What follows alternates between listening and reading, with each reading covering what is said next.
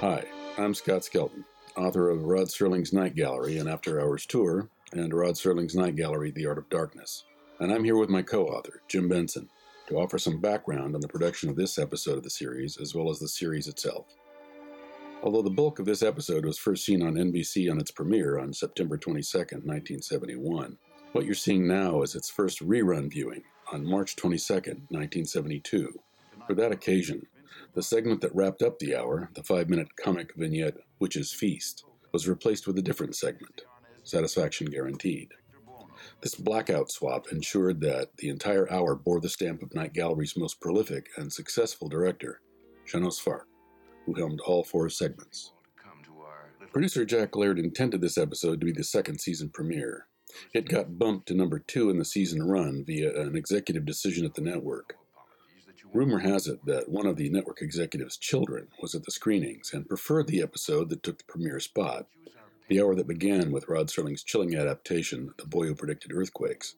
For whatever reason, this solid episode would have probably stood a better chance of coaxing more sympathetic reviews from TV critics, being that it has two of Serling's best scripts on the series A Death in the Family, adapted from a macabre short story by Miriam Allen DeFord, and his original Twilight Zone style shocker, Class of 99. The gallery paintings for this series were all the work of one man, Tom Wright, who worked hard to ensure the collection looked like it came from the hand of many artists, not one. In a bid to vary styles, Wright chose a more primitive technique for this offering to illustrate a story about a sympathetic undertaker.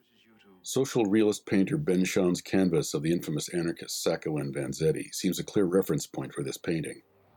In Wright's own words, the concept for this painting worked off the title, the graveyard, the solemn muted colors, the tears, and the cross. Strictly visual, not scenes from the script, only images that give rise to feelings in the viewer.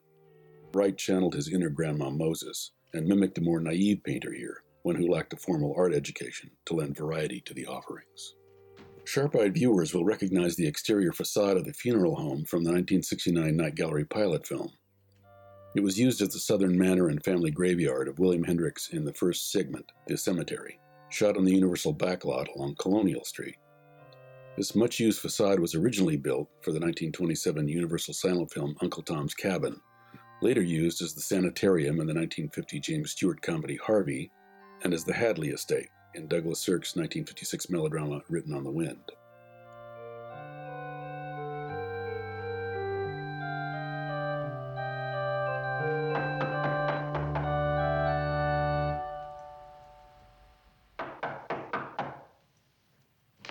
Introduces us to Jared Soames, seen here stepping away from his organ recital.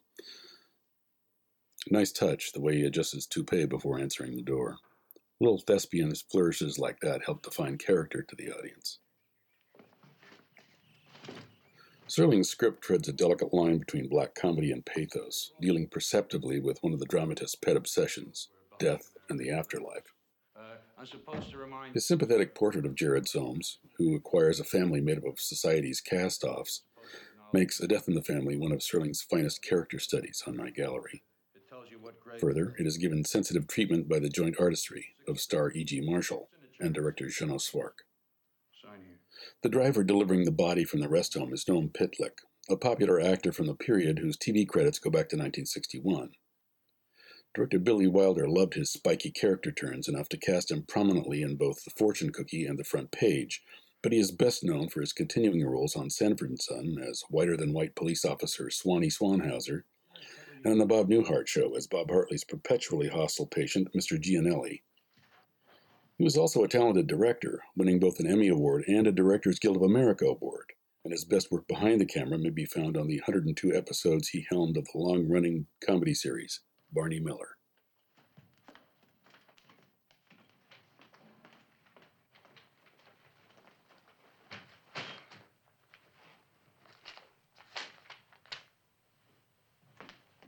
Excuse me. What about this scene, as the funeral director quizzes the driver, is quintessentially Serling in its choice of language and meter, and Pitlik's delivery and cadence gets very close to Serling's own manner of speech. The blunt exasperation with which he deals with Soames' questions about the care given to poor old Simon Cotner is a frosty reminder of the neglect the aged often receive in our society as their lives wind down. A hundred bucks for formaldehyde in the ground. Hundred bucks. Rod Serling based his script on a short story by Miriam Allen DeFord, who had a rather fascinating life. She was born in Philadelphia in 1888, and aside from her true calling as a mystery, crime, and science fiction writer, she was also a suffragette and feminist, an ardent anti fascist, a newspaper reporter and essayist, a publications editor, a paranormal investigator, a teacher, and an insurance adjuster. She died in San Francisco in 1975, a few years after this segment was shot. In 2008, the Library of America selected DeFord's story of the Leopold and Loeb murder trial for inclusion in its two century retrospective of American true crime. A uh, floral wreath, a couple dozen weepers, a fife and drum corps, that's your business. But uh, don't do it on our account. When a man dies. Marshall's performance as Jared Soames walks a precarious tightrope between pathos and black comedy. Both Marshall and director Jeannot Szwarc shared the same understanding of the character, steering the interpretation toward the tragic. Jeannot recalls Marshall was tremendous in that show, by the way. But he did it with such sincerity. I mean, maybe it's because of my European background, but I always went towards the tragedy. I never saw that character like a freak, for instance. And it's funny because when E.G. Marshall and I met, we had the same feeling. That uh, I said, I don't want this guy to come off like a weird freak. Because there was a kind of a logic in his sickness. Uh, you know, and also I thought it was so sad that that kind of loneliness. E.G. Marshall was, by this time, widely respected for his impressive body of work on the Broadway stage, in films and television.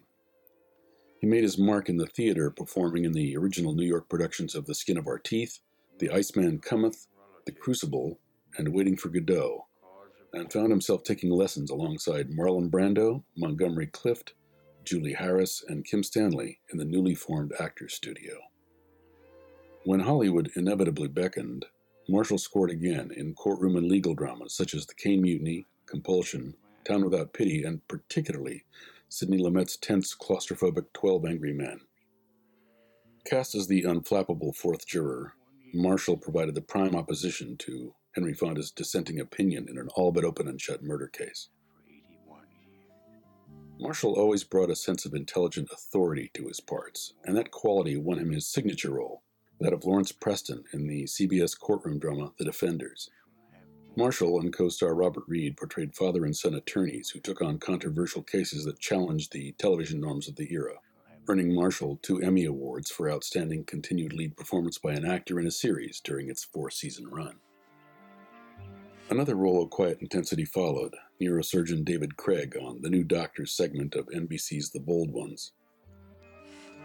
Although often typecast in straight laced conventional roles, Marshall became notorious for his ribald sense of humor and his habit of pranking co stars.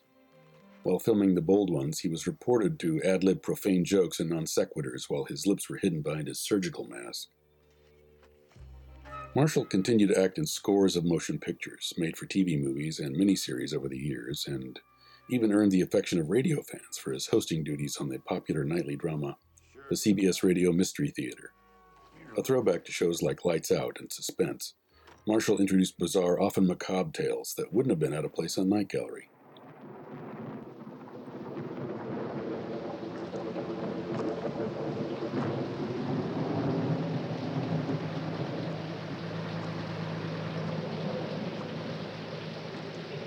Have you seen anybody, a car or anything? Not between The state trooper is played by James Sikking, best known for playing gung ho SWAT commander Lieutenant Howard Hunter on the long running police dramedy Hill Street Blues, whose chaotic, comic, and indelicate intrusions into standard police business nobody really wants but get anyway. His dialogue readings were always a scream.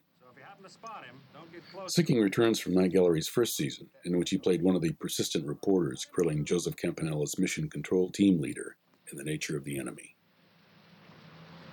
Rod Serling's adaptations of other writers' prose were rarely completely faithful to the source, creating from his translation of the printed page to the screen something very much his own. A Death in the Family is no exception. DeFord's original story delivers the narrative completely within the mind of Jared Soames, an approach that is a very intimate experience in literature, but deadly in drama.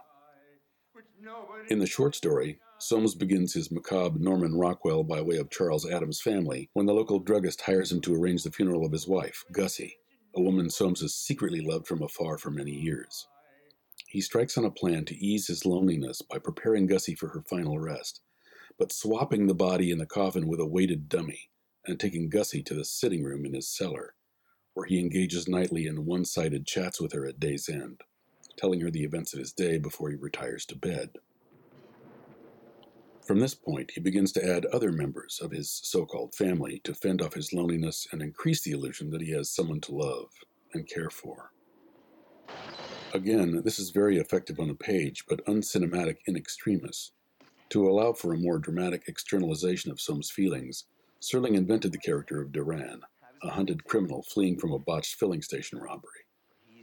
The presence of the wounded escapee draws compassion from the gentle undertaker when he discovers that he too was orphaned and abandoned. This structure obscures until the very end of the play the big reveal, outlining what Soames has been doing while DeFord lets the reader in on this from the very first page. It works dramatically, and Serling's empathy for both of these characters is mirrored in every line. I'd like to give a shout out to the cinematographer here, Lionel Curly Linden, whose career began as a camera operator in the silence and ended on this season of Night Gallery when cancer finally took him. He worked on Golden Age classics like Going My Way, The Blue Dahlia, Alias Nick Beale, and a slew of Bob Hope movies at Paramount where it appeared he was Bob's favorite cameraman. In the 50s and 60s, he worked heavily in television, where he earned a reputation for being the fastest cinematographer on the lot, arranging lighting and camera setups within minutes. He worked steadily on shows like Alfred Hitchcock Presents, Johnny Staccato, Thriller, The Virginian, and The Munsters, giving them all feature quality lighting at a breakneck pace. Although he began to prefer television to avoid the rigors of location work on feature films, he still kept his hand in on the big screen, earning accolades for I Want to Live, The Manchurian Candidate, Grand Prix, and Around the World in 80 Days, for which he won an Oscar. His associate, Jerry Finnerman, who also worked on Night Gallery after Curly died, called Linden a full lighter, ensuring most of the frame was lit and typically eschewing shadows. But as you can see here, this was dependent on the project at hand and these deep shadows reflect the psychological depths of the characters in conflict. The beautifully composed frames are the work of director Jeannot Szwarc, who loved working with Curly, and they brought out the very best in each other on this show, collaborating on Class of 99, The Phantom Farmhouse, Midnight Never Ends, Big Surprise, and Logoda's Heads, among others. Desi Arnaz Jr., only 18 years old when cast to play the fugitive, really appreciated snagging such a meaty role. Quote, Rod had that inner life take on the world. He told stories in metaphors and parables, with science fiction and fable, but in a way that's much more realistic than the reality based things writers attempt today. They don't have the psychological base that he had, or the inner spiritual side which he tried to allude to, that there is more to life than meets the eye. Unquote. He recalls the production with great enthusiasm. Quote, it was really a great experience. Jeannot Szwarc was a new hot director at the time, and he was great. One of the best experiences I ever had with a director. I was 18 years old at the time, and I was cast just before we started shooting. There wasn't a whole lot of time to learn the lines, so it was really off the cuff. We shot the whole thing in just two days, and it was a lot of work, about 30 setups a day. But the crew was really good, and Jeannot was completely organized and prepared. He knew exactly what he wanted.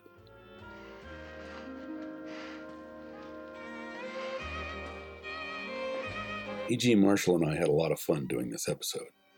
I got to play a psychotic, and E.G. was great as the crazy mortician. I was wet and dirty for the whole shoot. My hair was really long, and I had to wear special makeup. I have a scar on my face, and they decided to intensify the scar with the makeup. The scene in the living room, where I'm talking about my childhood without a father, and then E.G. is talking about his strange life, it was a very odd little piece, kind of disturbing. But there was a comedy element to this particular night gallery, and we were laughing a lot in between shots. Unquote. Of course. Why? Why the break? You're very young. 22, that's not so young. Very young. To be bleeding to death in a funeral home. Pete's dying in the rain. Production on the segment wrapped at 6:15 p.m. on June 25th, 1971. But Arnaz had a 7 o'clock gig in front of the cameras at another studio, and the odds were not good that he would make it in time. Quote, Merv Griffin had asked me to host his talk show, and it happened to coincide with the last day of the Night Gallery shoot. It was a simultaneous glimpse of the opposites, the irony of show business all in one day. I had to ask the producers if we could finish early. That was another reason it took only two days to shoot. On the second day, we were trying to get it all done so I could get out of there by 6:15. I was in full costume, wet, dirty, dingy, with glycerin all over me. I finished the last shot, the death scene at the table, put something over my dirty clothes, took my suit with me, and rushed out of the studio. Just up sitting in a chair. Beats lying in a box underground, doesn't it? You rest. I then had to drive on the freeway from Universal Studios in the San Fernando Valley to where they film the Merv Griffin show at CBS in Studio City. I knew I would be late if I didn't make it in time. The whole thing was like a Rod Serling script. I really felt like Rod was with me in the car. That means hope. Desi Arnaz Jr., alone on the freeway. He doesn't know whether he'll make it in time to host the Merv Griffin show. Until tonight, the only hand I ever got was the back of it. I got to the show, took a shower, put on my suit, went on stage, and said, Hi, good evening, welcome to the show. And then my first guest, appropriately enough, was Peter Hurkos, the psychic. It was such an odd coincidence. I went straight from the night gallery to asking questions like, So, Peter, how come you're able to do this? And Peter said, Well, when I was a little boy, I fell on my head, and ever since then, I've been able to read minds. It was kind of nutty. I couldn't help but be amused for the rest of the show. Rest. No one will disturb you.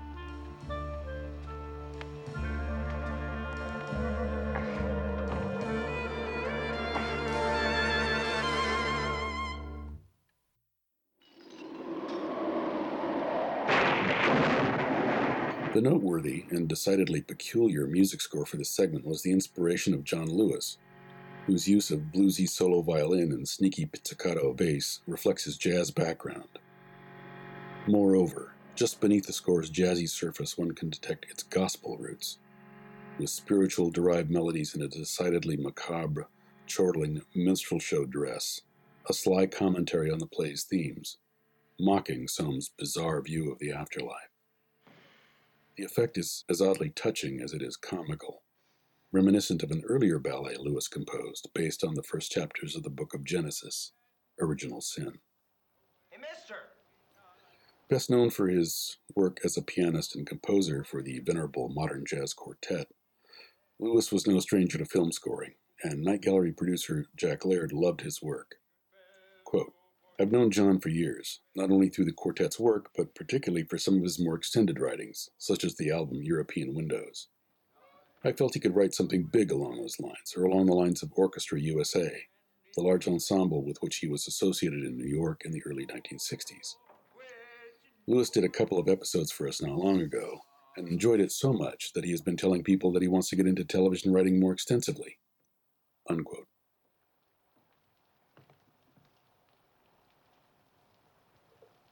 But the end result was less than rosy, per gallery composer Gil Mellé, who said this. he asked me, who can I get to replace you? I said, geez, I, I don't know, Jack. I mean, I really don't know anybody that can write jazz and write electronic music and write classical music. I just don't. And so he said, well, how about John Lewis? He said he did an album in Europe called um, European Windows, which I, I hadn't heard the album, but he said, he, you know, he, he apparently wrote all the stuff for strings. He said, what about him? I said, well, I said, if, if John can write for strings, I said, I, I don't know if he conducts or what. I said, but it sounds like an ideal choice. So he says, great. He says, that's terrific. So they sent for John Lewis. They brought him out. John Lewis did two shows, and they fired him. They sent him back to New York. I said, why did you send John back to New York? He said, he said, when we were laughing, he was dying, and when we were dying, he was laughing. One show I remember seeing it. It was in a classroom about a, about a, a teacher, or professor, or something in college. I didn't understand the score that John wrote at all. I, I just couldn't equate it with the show. You know, I mean, in those days, I was really geared into everything that David Shire or Dave, or, or Billy Goldenberg or you know any of the guys around. I mean, you know, we all listened to each other, and I always caught shows just to see what was happening. And I, I just uh, the, the one with John though really eluded me. I, that is what happened. I mean, Jack was really unhappy with him. A whole world full of lonely pallbearers. Down here. In this room. The shooting of the finale had its difficulties, in that the actors playing corpses had to keep absolutely still, trying not to move an eyelash in order to maintain the illusion. Said Jeannot about the scene. You know how I got the corpses to look like corpses? Those were not photographs, you know. I shot the close-ups of the corpses in slow motion because I didn't want to use photographs because you can always tell if it's a photograph. The actors, of course, stopped breathing and moving, but the fact that I shot it in slow motion gave me a much longer piece. Please, that's not possible. They've probably come for you. Now go back into the living room with the family. This isn't my family. They're stiffs. Now, get out of the way, mister. I mean it. Get out of the way. Don't you understand? I'm trying to help you. Please. You belong here. Get out of the way, mister. Ultimately, Soames' final monologue, as written by Serling, did not survive the final editing stage complete. To tighten the pace to the finish when the troopers burst into the funeral home, a decision was made to cut the footage of Soames introducing each member of his quote unquote family. This material has been restored for the syndication print. One of the few times the syndication fiasco resulted in something positive. It offers the viewer some idea of the behind the scenes creative process on Night Gallery. What Serling lost in the trimming of those lines is ultimately regained in the crisp pacing of the segment as originally broadcast. Both versions are valid. It is for the viewer to decide which is more effective.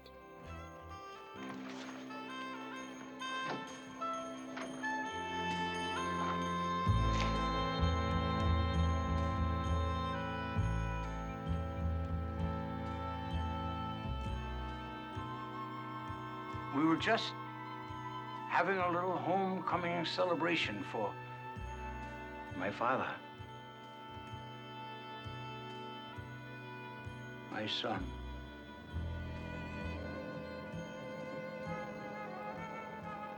And for myself, the father.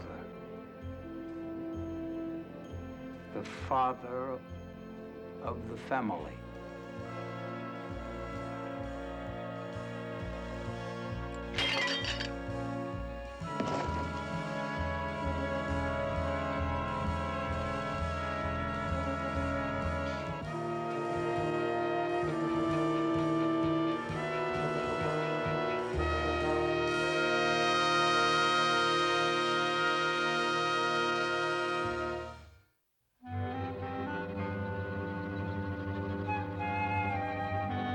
The Merciful was the third of the comic blackouts that began to change the tone of the series and, to some minds, negatively affect its consistency and quality.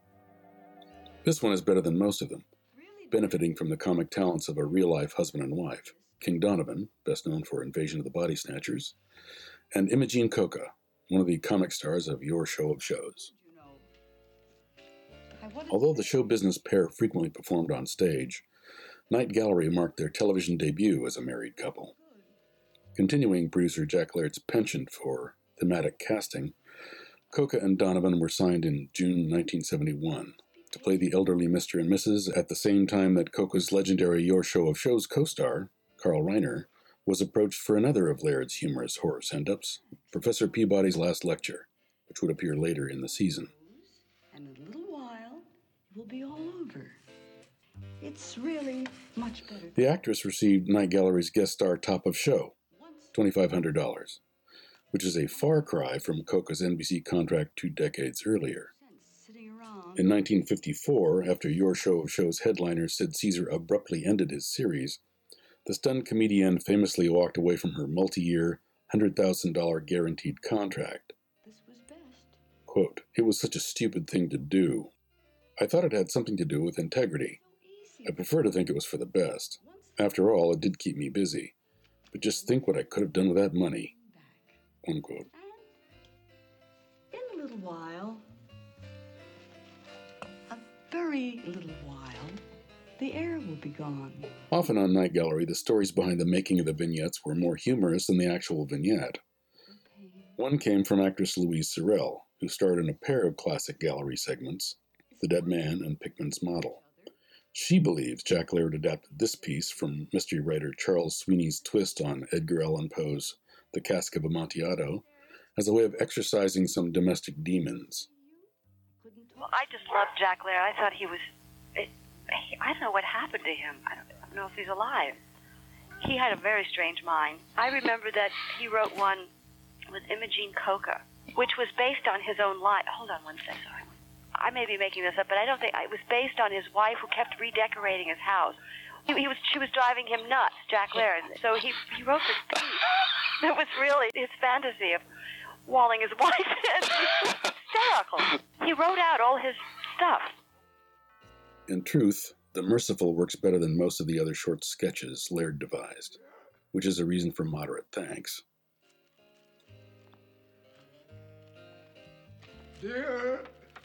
In its entirety, this episode of Night Gallery cracked the weekly Nielsen Top 20 list of the highest rated television broadcasts for the first time, coming in at number 18 with a 20.8 rating, aided by the popularity of its lead in, Columbo, and retaining most of its audience. A clear sign of Gallery's strength. Mannix, its competition on CBS, came in at number 14.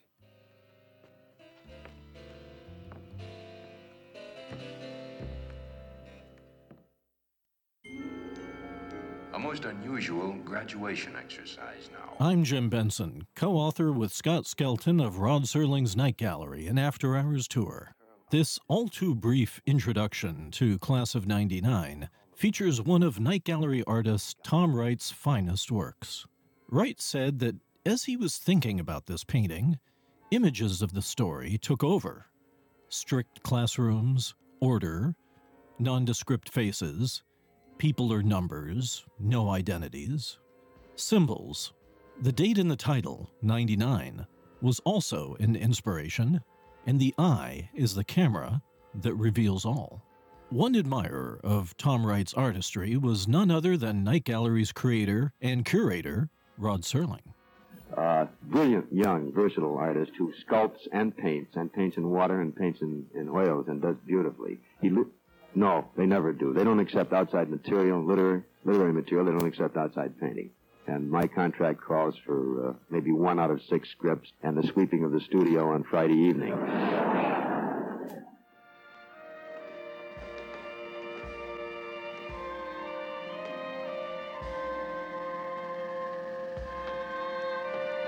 Class of 99 graphically exemplified to both Jack Laird and Rod Serling what Jeannot Szwarc could do for Night Gallery. Inspired by Serling's powerhouse script, Szwarc decided to approach this particular television assignment in a much more complex fashion, as Jeannot Szwarc describes in the following clip. First, I really shot it not like a TV show, but like a little movie. They were like the opening shot is almost like a, a, a 180 degree uh, uh, camera move, which is really much more cinematic than television. And also, I think he was impressed with the the moment, the mood, and also when you realize that they're all robots, because that was really the coup de théâtre of the whole story. Vincent Price is magnetic as the steely, imperious professor, probing for weaknesses in his graduating class of robot surrogates. Lucy Chase Williams, author of the complete films of Vincent Price, wrote His very name was synonymous with the delightfully terrifying chills Night Gallery invoked. At the time he was cast for Night Gallery, Vincent Price's career spanned nearly four decades in almost every entertainment medium. Price starred in such film classics as Laura, House of Wax, The Ten Commandments, which had elevated the actor to the level of the big name, high wattage talent that Jack Laird and Company sought to cast in Night Gallery. Gallery cast Vincent Price twice in this episode and the third season horror occult classic, The Return of the Sorcerer. When the opportunity came to guest star on the second season of Night Gallery, Vincent Price happily accepted. He said at the time, quote, I read the story and felt it was Serling at his best. I'm the world's biggest fan of Rod Serling. End of quote. Vincent Price once confided to a reporter that he had had offers to do chiller type series on TV, but spurned them in the past. Quote, The only series in that genre that I thought was good was Night Gallery. It was the best of all. Director Jeannot Szwarc certainly considered Vincent Price to be among the best of all, as he conveys in the following clip. Oh, he was, well, he and I, you know, since I'm French, and he wrote this wonderful cookbook, which is based on the food of the best restaurants in the world. Oh, I tell you, it's wonderful. It's simply wonderful. So we spoke about food a lot, and we spoke about film noir a lot, about movies of the 40s. You know, everybody forgets he was in Laura. So we spoke a lot about films of the 40s and about great restaurants. On the set of Class of 99, the diverse group of young actors experienced a bit of awe and a sense of admiration for the legendary actor, which was certainly the case with actor Hilly Hicks, who played Mr. Barnes, as we'll hear in this clip. And it was amazing. I mean, he was like flawless. And to have invested that much time to prepare, you know, for an appearance on a TV show, that was inspiring to me and he was one of the stars that I worked with that did not let me down. I mean, I, I worked with a lot of stars, but when I was around him, what I did notice is that he was very respectful of his craft and respected it to, enough to actually learn his line. He was just, he offered no impediment to the production at all. He, he didn't have an ego, you know, didn't have a lot of people just, you know, trying to stroke his ego and all that. And, and he didn't, you know, seem demanding. He just seemed like prepared and, and ready to go. And yeah, I found that very inspiring. Jeannot Szwarc's artistry and talent were on full display in this episode, and the director's complicated sequence of tracking shots, cuts, and changing perspectives did not go unnoticed by Rod Serling, as the show's creator describes in the following clip. But I'll give you an example. We did a show called Class of 99, uh, directed by Jeannot Szwarc, and all in one classroom. And at no single moment did you ever feel confined or that you were in the same place. Uh, but Jeannot Szwarc, this kid that I mentioned to you, was brilliant. You know, a, a, a consummately skilled director. Relationship, a hypothetical case. Look at Mr. Barnes to your right. The hypothesis follows. Cast as the stoic Mr. Barnes, Hilly Hicks was just beginning the growth curve of his burgeoning acting career.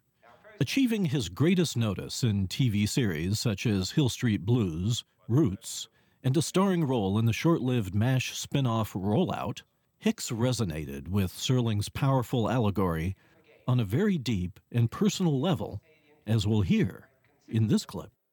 Even I experienced the Jim Crow era in the South. Even though I was born born and raised in Los Angeles, and my parents were from uh, Louisiana, and I, uh, you know, as a child, you know, we traveled back through the South quite a lot.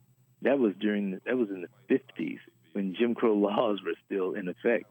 I experienced a lot of segregated lunch counters because we couldn't sit there. You know, we we would have to sit in the kitchen or sit in some remote part of the restaurant so I experienced that a lot as child, direct segregation. Uh, you know, whites and coloreds only water fountains or something I saw with my own eyes, and and felt the fear of being black in the in the South. So when it came to you know, doing scenes like that, I mean that was not far away from me.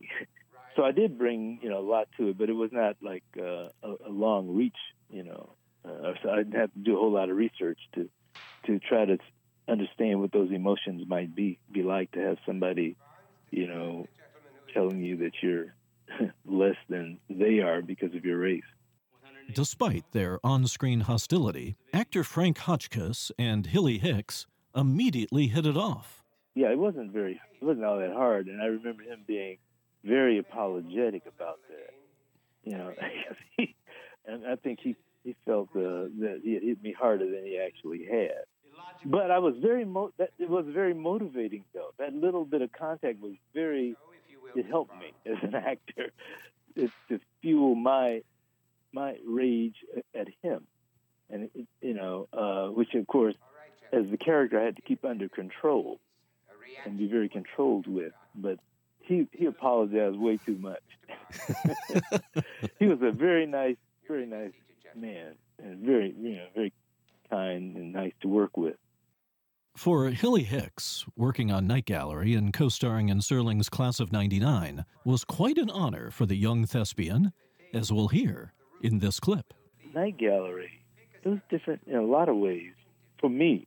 I still tried to do my job and not be too distracted by the historical nature of all of that, of being on, on the set with Rod Serling, who also came. He was he was there you know, several times. Yeah, I grew up watching Twilight Zone and listening to Rod Serling's voice as he introduced and watched him on camera. And, you know, he looked exactly like he did on TV. And, uh, you know, he had that great voice. But again, I didn't spend a lot of time, you know, try, I did not avail myself of that opportunity to try to get to know Rod Serling, even though he too was on the set.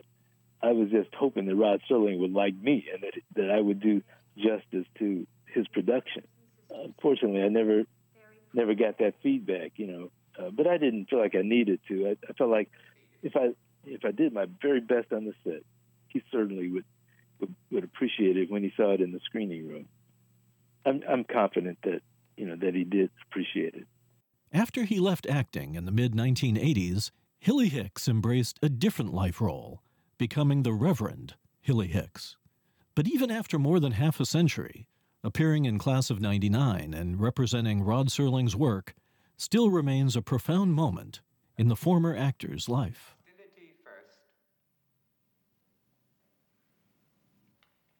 White trash, ignorant, no graces, envious, money conscious, social climber. Proceed.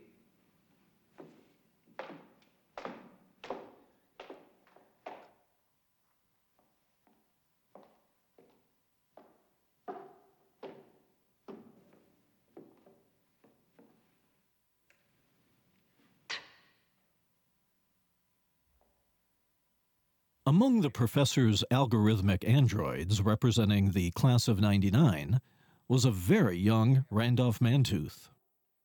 One year shy of beginning his seven year run as firefighter John Gage on the immensely popular 1970s NBC paramedic TV drama Emergency, Mantooth was cast as Mr. Elkins, whose subversion is the catalyst that reveals Serling's bleak vision of a future driven by the darker side of human nature.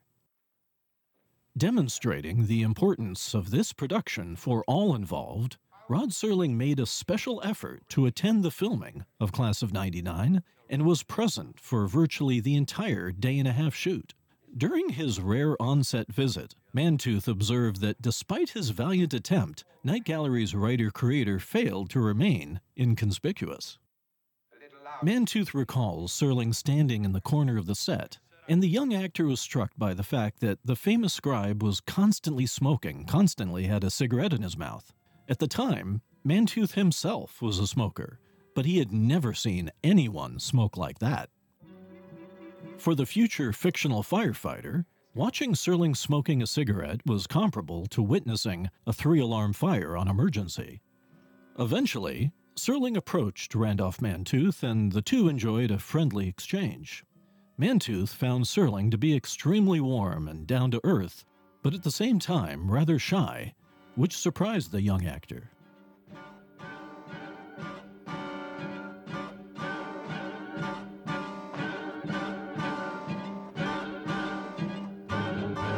Adding to the segment's effectiveness is its remarkable set a white on white classroom auditorium designed by Joseph Alves, and the fluorescent paranoia of Lionel Lindon's lighting.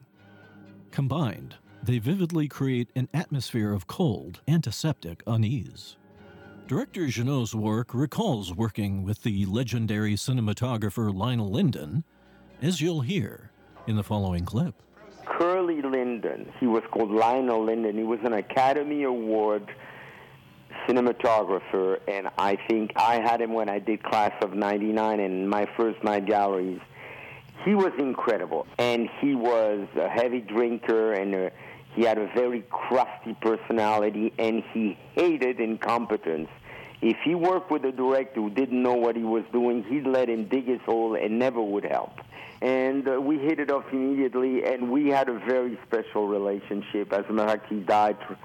He had cancer, and I used to go and mm-hmm. see him at the hospital. And you know, he, if you ever saw the Manchurian Candidate in Yeah. black and white, he was the DP on that.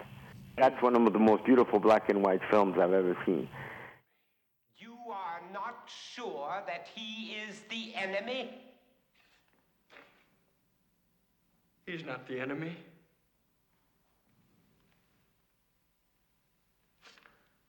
He's not the enemy.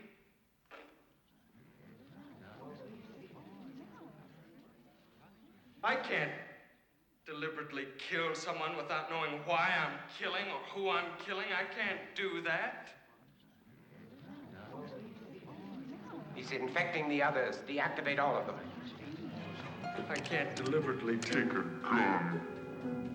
Trying to disguise the true identities of the students until the finish, Szwarc lectured his acting class in the correct behavior of robots and devised an ingenious system for the climactic scene, as the director describes in the following clip.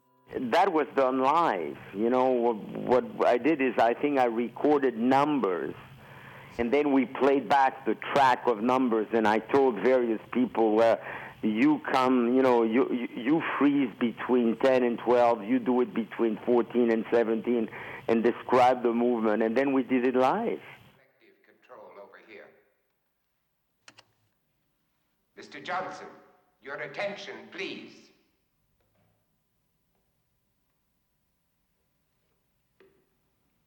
Brandon DeWilde turns in a very fine performance as the quick to recover Johnson. Best known for his previous work in the classic feature films Shane, The Member of the Wedding, and HUD, DeWilde's distinguished career ended abruptly and tragically the next year. While performing Butterflies Are Free in Colorado, a traffic accident ended his life at only the age of 30. Elkins refused to respond to his responsibility. He failed to kill the enemy. Very good, go on. So, what evolves is yet a second enemy. In the nature of? A traitor, subversive, and unreliable.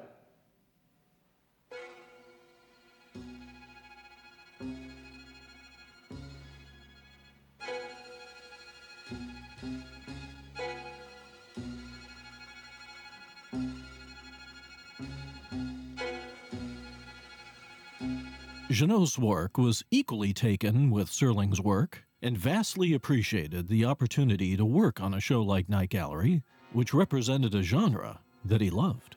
Well, I had become aware of Rod Serling before. First, I was a sci-fi fanatic, and then I'd seen a lot of Twilight Zones, so I was very much aware of his work.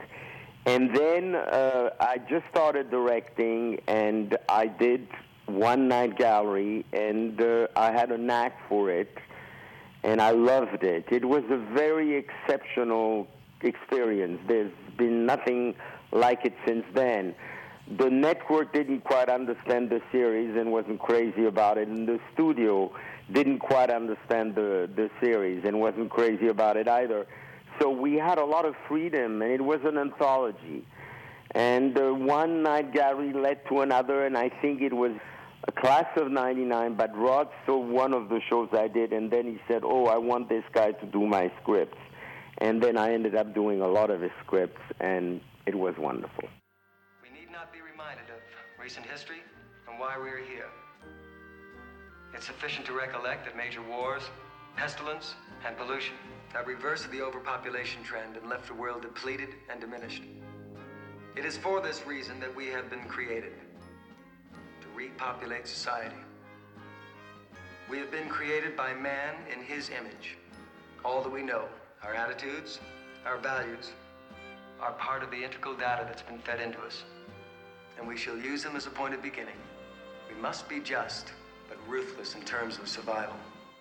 We must recognize that many of the ancient virtues. In the beginning of this story, we are led to wonder what kind of university is this? What kind of society is this? In the end, as in his stunning finale for the classic film Planet of the Apes, Rod Serling reveals that it is our own. In Serling's class of 99, we have passed our dread legacy on to the next eager generation of rote spinning automatons.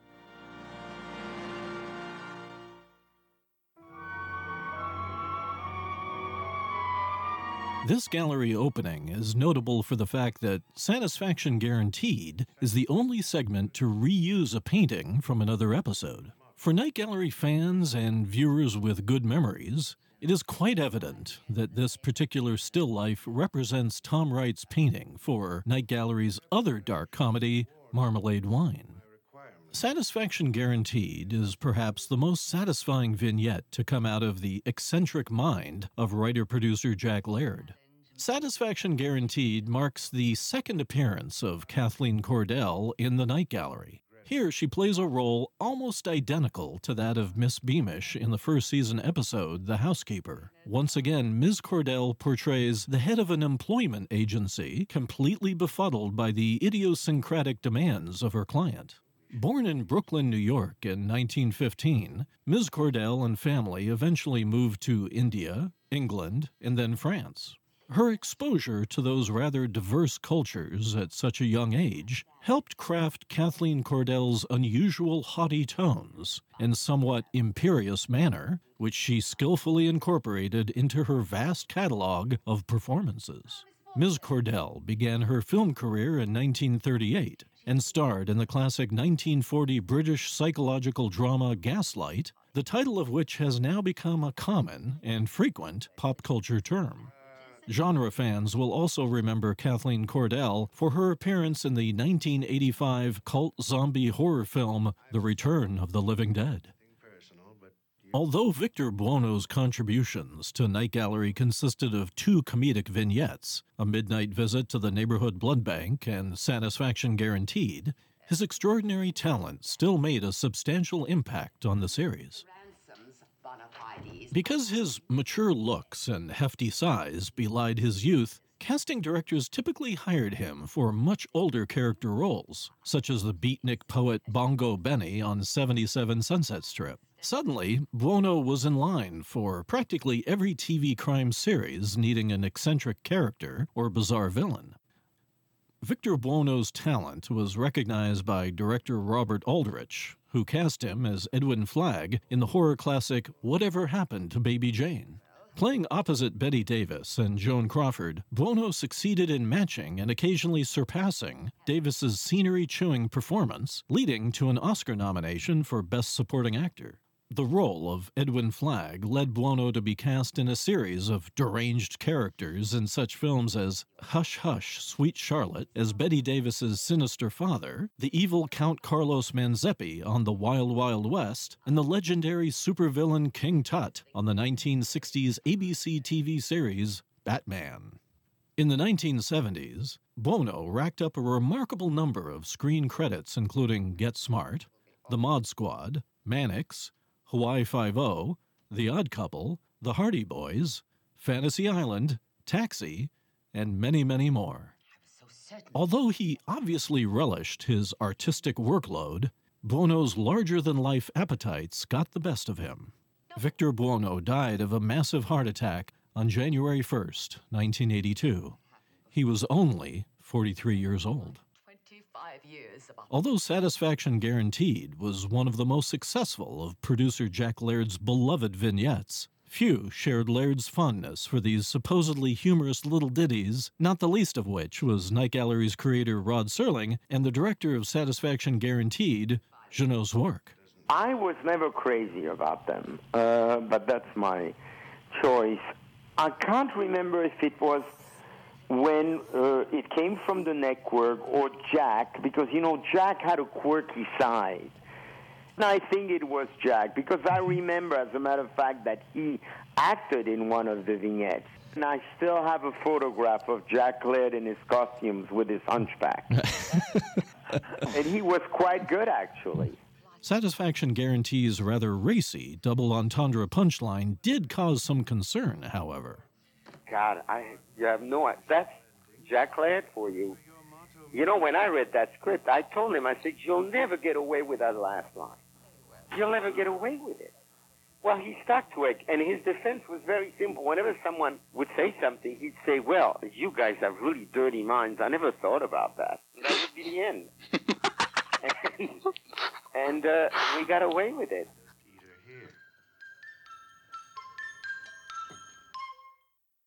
Thanks for listening to our commentary. At the time of this taping, the second edition of our book, Rod Serling's Night Gallery, an After Hours Tour, is set for release sometime in spring of 2022.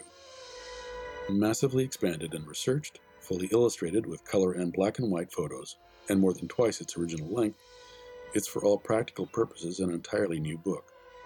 For fans of the series, of Rod Serling, and of television history, we feel it's a must read. We hope you take a look at it.